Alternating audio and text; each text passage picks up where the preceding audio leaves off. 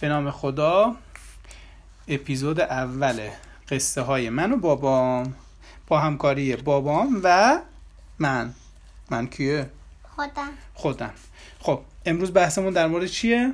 دایناسور دایناسورها دایناسورها چند تا گروهن؟ ام... خب ام... چهار گروه چهار گروه چیا هستن؟ ام... گوشخارا گیاهخارا خب ام...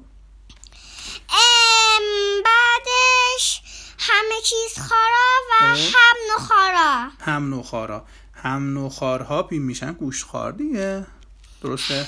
نه هم نخارا یعنی موجوداتش شکل خودشون هم میخورن جدی؟ خب این دایناسورها در کدوم عصر زندگی میکردن؟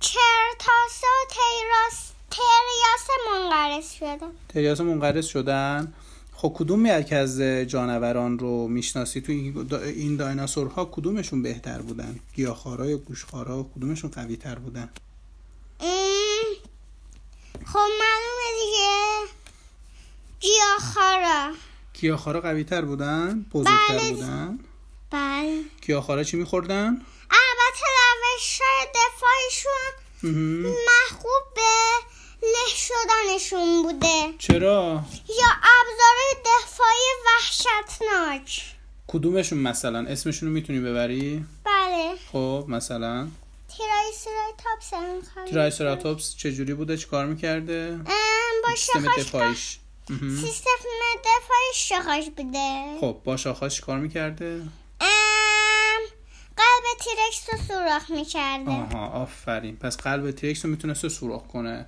بعد بعدش چی دایناسورهای دیگه من خاینوسوروس الکایناسوروس چه جوری دفاع میکرد از ام، خودش با قرزش میزد استخونا خورده میکرد او گرزش یعنی اینقدر قوی بوده بله.